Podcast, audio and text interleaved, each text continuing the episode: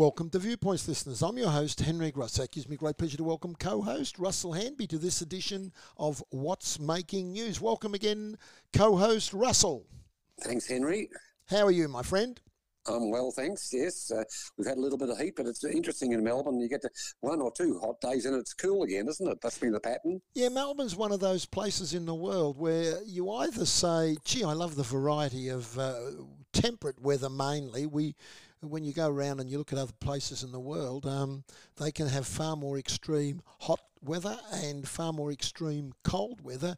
We, we tend not to, to have too much of the extremes, although the heat waves have come up a little bit more in, in, in recent years. But overall, we have a generally temperate climate. But Melbourne's one of those places where you get the variety. Now, some people hate it and others love it.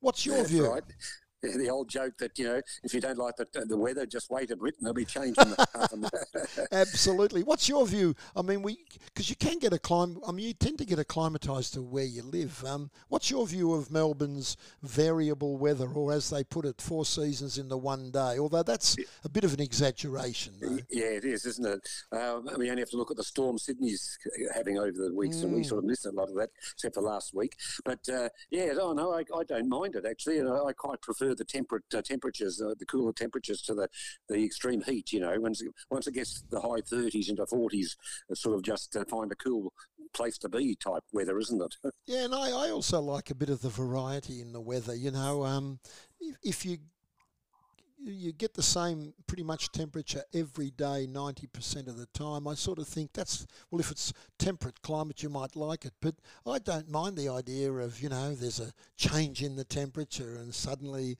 you know, there's a storm brewing, not too big a storm. Uh, you get the cool change, or and then you get the rain, and then the next day the sun comes out and you get a beautiful sunny day, uh, or, even in the same day. I, I, I, I, I quite like it rather than every day it's the same sort of temperature pretty much and conditions all the time. And uh, so, but then there are people who, oh yes, I dress for a warm day, and by afternoon I need I need some some extra clothes on. I can't take a suitcase of clothes to work. So yeah, it, it, I guess it depends on who you are, doesn't it, Russ? It does, and what you get used to, I suppose, too. Absolutely. Yeah. Now you had some homework, I think. Well, yeah, just a little bit. I, sort of in passing. Remember, we did the odd spot about the guy who self he dobbed himself in for drink driving in yep. England, and you and you said, I wonder what happened to him. He was over three times the limit. Well, he he was charged with drink driving. He was remanded for a while, then he was on bail. Now he's due before the magistrates at the end of the month on February 29, and uh, as I say, he's been bailed before the court appearance. So that he's sort of going through the process, but he's out on bail at the moment. Gosh, uh, I, I, it'll I mean, they can't let him off because that's extremely dangerous. The the judge may uh, mitigate the actual fine he gets, I guess, a little bit because he, he did self-report, but he self-reported in a state where he probably didn't know what he was doing. No, that's right. so uh, I, I, think they'll throw the, they they'll make an example of him. I think to uh, you know that he won't be able to get off uh, because he's uh, done the a dumb thing, you could say. yeah, absolutely. Well, interesting. We'll wait and see what ends up happening. Well, we've got some interesting topics for this week. Uh, Russell, kinder teachers in uh, the Herald Sun are needed. The state government will struggle to find 1,200 new educators for the 35 childcare centres and kinders it plans to build by 2027, industry sources say. So it's a good idea and it's a great initiative, you know, in terms of edu- early education for our children but you know when you when it comes on top of um, the shortage of teachers uh, in schools uh, and kindergarten shortages, um, it's it, it it could be derailed. Yes, uh, the, the, the, government's going to need 692 educators, 102 teachers, and 50 centre directors amid a dire shortage, as you say, in the early learning workforce. The staff shortages are hitting the early childhood sector hard. There are over 800 vacancies for educators, managers, and assistants, and about uh, 714 teaching and education support workers in schools needed. Now, uh, so yes, so on one hand they're saying we're going to have a lot, whole lot more, but then they're finding it hard to uh, accommodate the current ones. The opposition early childhood uh, spokeswoman Jess Wilson wonders how attracting and, and retaining 1,200 more staff won't disadvantage struggling existing providers, and uh, it's a bit hard to see how how that would work, isn't it? Yeah, look. In fairness to the state government, um, the plan was to do this. Uh, and uh, at the time, they probably couldn't see this coming. Um, but of course, yes, um, it's probably going to mean something similar to what's going to be needed in the teaching profession, Russell, and that is they're going to have to have a root and branch re look at pay and conditions within the profession to make the profession a far more appealing one for people to join and stay. Because that's the problem we got in teaching. People um, are leaving and others just don't want to come to it. Now, you can talk up the nobleness of the profession and the importance of education, which it is, which those things are true. Um, but unless you make some changes that attract the people. There's no use just saying, you know, do it because it's a great profession and, you know, your, your holidays are good or whatever. Because if those things aren't attracting or keeping people, then there are other things that need to be addressed. It's sort of a no brainer, isn't it?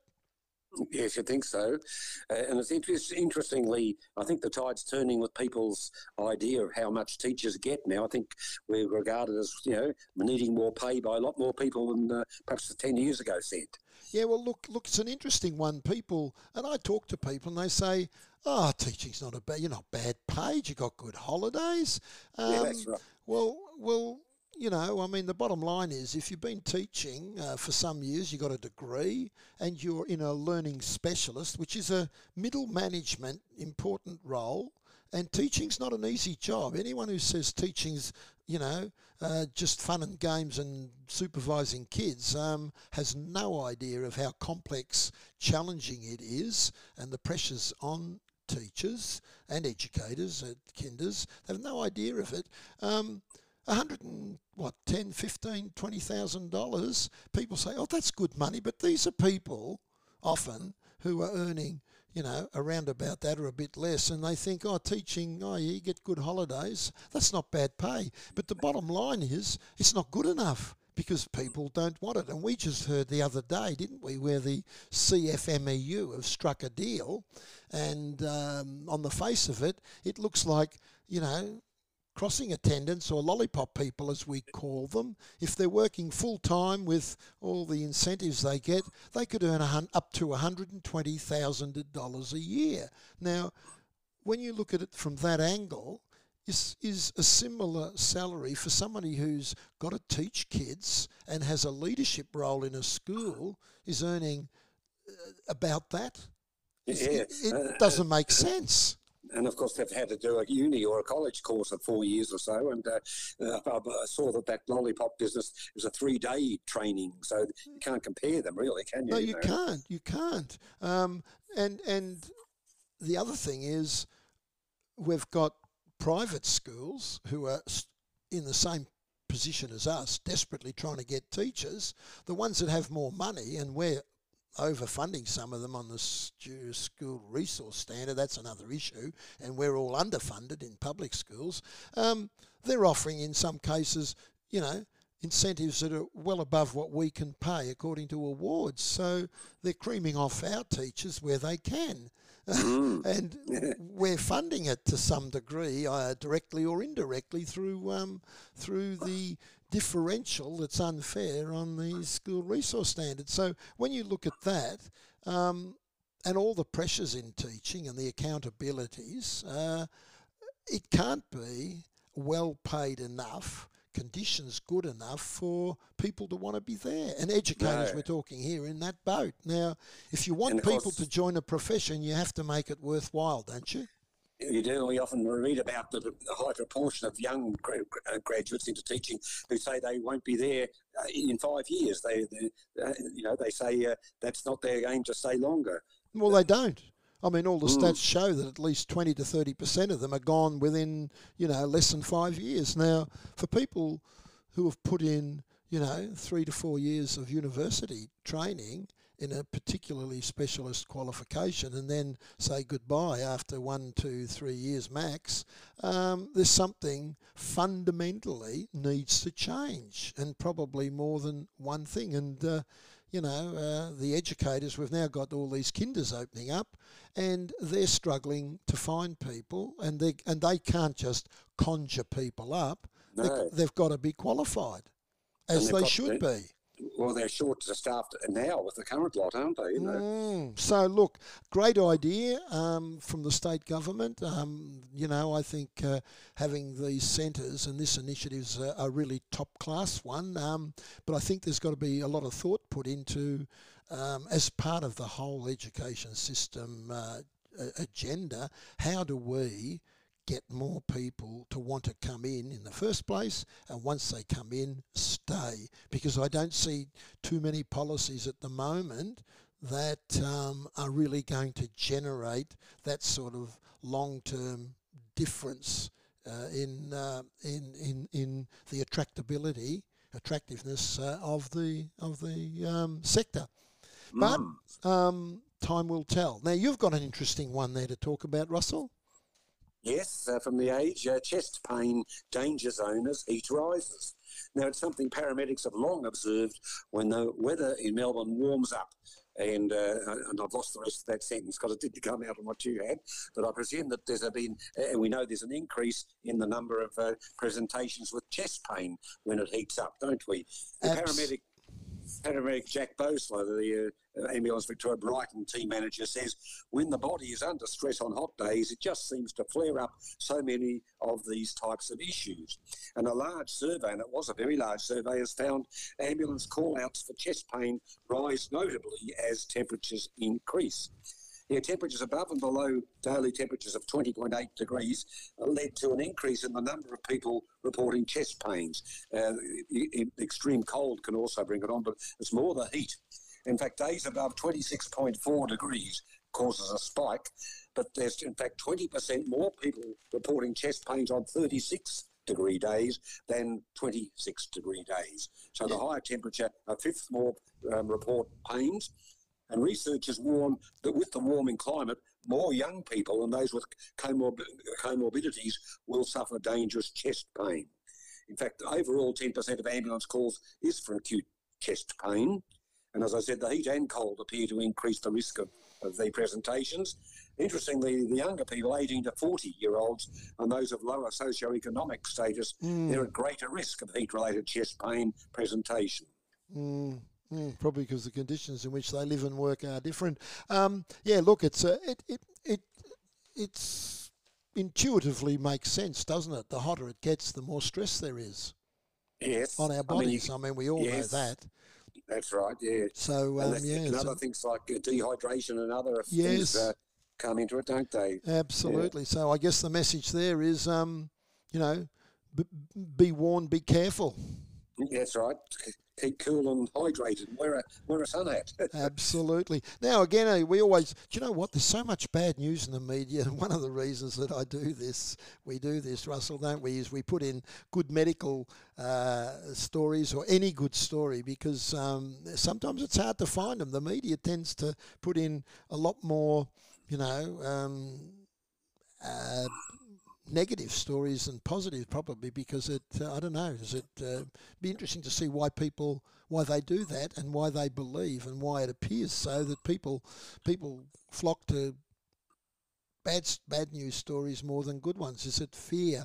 Now this one's a good one. Glimmer of hope for MND patients. Drug may reverse condition. Australian motor neuron disease patients will be the first in the world to trial a novel treatment that scientists hope could not only slow but actually reverse the condition. If successful, the US biotech firm Spinogenix drug would be the first regenerative treatment for the devastating and rapid neurodegenerative disease which kills two Australians a day and may also help fight Alzheimer's and schizophrenia.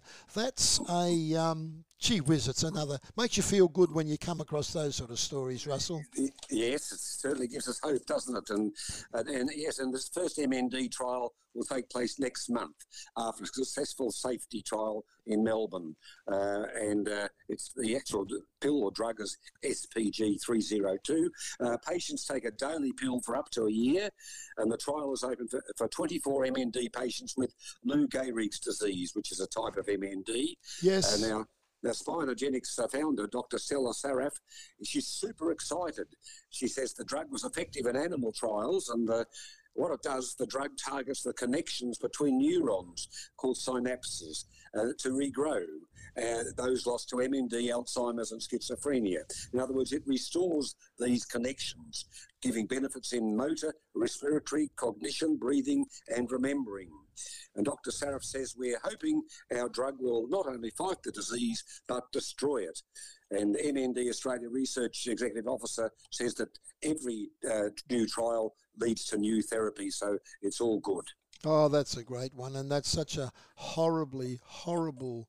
Uh, no, no, no terminal disease is anything but, but, but terrible. But that's a shocker. And uh, as one of the people quoted in there who's sadly suffering from MND, Russell says the psychological impact of having a disease that you know is going to progress in the way that it does is as tough. Uh, a tougher thing to deal with, as is the actual physical decline, and um, you, you, you can only just you just can you can only just imagine the the psychological suffering that people who have uh, MND must go through, Russell, uh, in yes. dealing with it. That's right. We only have to see Neale Daniher mm. the, with his uh, big freeze efforts and uh, how he's uh, he, well, he is. He's he's not getting that better, is he? We watch him each time, and every yes. year, year to year, you notice a, a decline, unfortunately. Mm. And living with that and knowing what's going to happen to you, and that's with all terminal illnesses, I guess, Russell. For people, it's a it's a tough gig, isn't it? Yes, indeed. Now, here's one that's interesting. I knew you'd like this because you're right into um, award-winning plays, aren't you? well, uh, yes, award, this is from the Age. Award-winning play reaches Melbourne in intimate setting. After spending years helping others to tell their stories, S. Shakthidharan uh, realised that there was a gap in his own. He, he, the playwright says, "I don't really know who I am, who I am, without knowing my past." Uh, and I suppose that's fairly true. Yes, he knows nothing about uh, why his family left Sri Lanka or how he came to Australia. His mother never mentioned it. And he's got a new uh, epic he's written, Counting and Cracking. It's a critically lauded epic that uh, tracks generations of one family across Sri Lanka and Australia. And for answers, he turned to the community and to the family scattered overseas. He realised it was a story of the politics of division and he says politicians spruiking nationalism and division uh, as a way of uh, uh, coming to power, in fact, tore apart groups that were previously intertwined and can eventually lead to violence. And he says the consequences of the politics of division causes grievous consequences decades later. So to find out about his own story, he and his uncle read out loud uh, his great grandfather's letters, which they, they yeah. found and uh, the grandfather was an Oxford student, a member of the first post-independent government of Sri Lanka, and the philosophy was that everyone is equal. But uh, unfortunately, that failed, so uh, he changed his mind a bit and later mm. believed that Tamils needed to be separate and have their own homeland. So uh, it's a big story, quite a complicated yeah. issue, but uh, he's written this uh, play about it. Oh, and, yes. And, yeah, and it's won many, many awards, counting and cracking. Yes, and and it's really a story of um, learning about your own ancestry and uh, the, the what led to the the decisions, what they were that led to where you now are, a person in that uh, dynasty of families, and um, knowing who you are and where you came from. I think I think all of us to some degree there's gaps because we don't we, a lot of it's oral. We don't know all the stories and the, the reasons behind why some of our great great grandparents or whatever ma- parents, uh, particularly migrants, uh, the full story behind um, why they came and came to be yeah, where yeah. they were. It's, it's fascinating. Uh, I, I um, I've I've got friends who were adopted and uh, they all take a different perspective on it. Some of them find out, some of them don't. Some of them are happy to find out, and, it, and some of them get disappointed uh, because we all speculate and we fill the gaps ourselves in our mind, and we we don't always we don't always get it right, do we, Russell? No, we don't.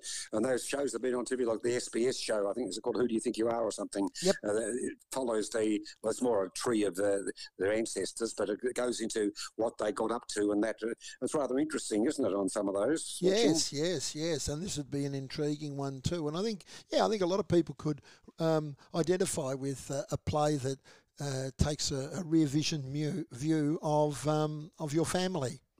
Yes, right. Now, times on the wing. I this is an interest. They're all interesting, but I like this one, uh, Russell. Odd right. spot of the week. Have a go at it, mate. Yeah, a, a rust-coloured stingray called Charlotte has spent much of spent much of her life drifting in an aquarium in North Carolina. Now she hasn't shared a tank with a male of her species in at least eight years, but is now pregnant with as many as four pups.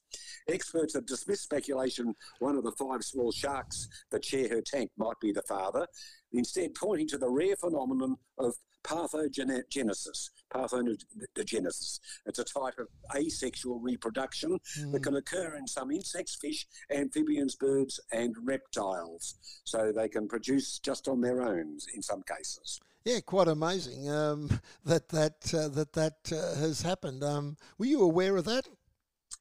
I think I've heard of a, we've heard of asexual reproduction, yes. but I wasn't aware of that. That sort of it's quite an interesting story, that isn't it? You know, mm, but it, I, don't, I, I, don't know how they came up with one of the. I don't think one of the five small sharks would be the father somehow to the stingray. Do you? No, no, no. I think I think that's uh, that's obviously yeah. The interspecies like that couldn't happen. Uh, but it's uh, yeah, it's an interesting one. That one that uh, uh, and the little the little stingrays called pups. Now I wasn't aware of that. Were you? No, no, I wasn't.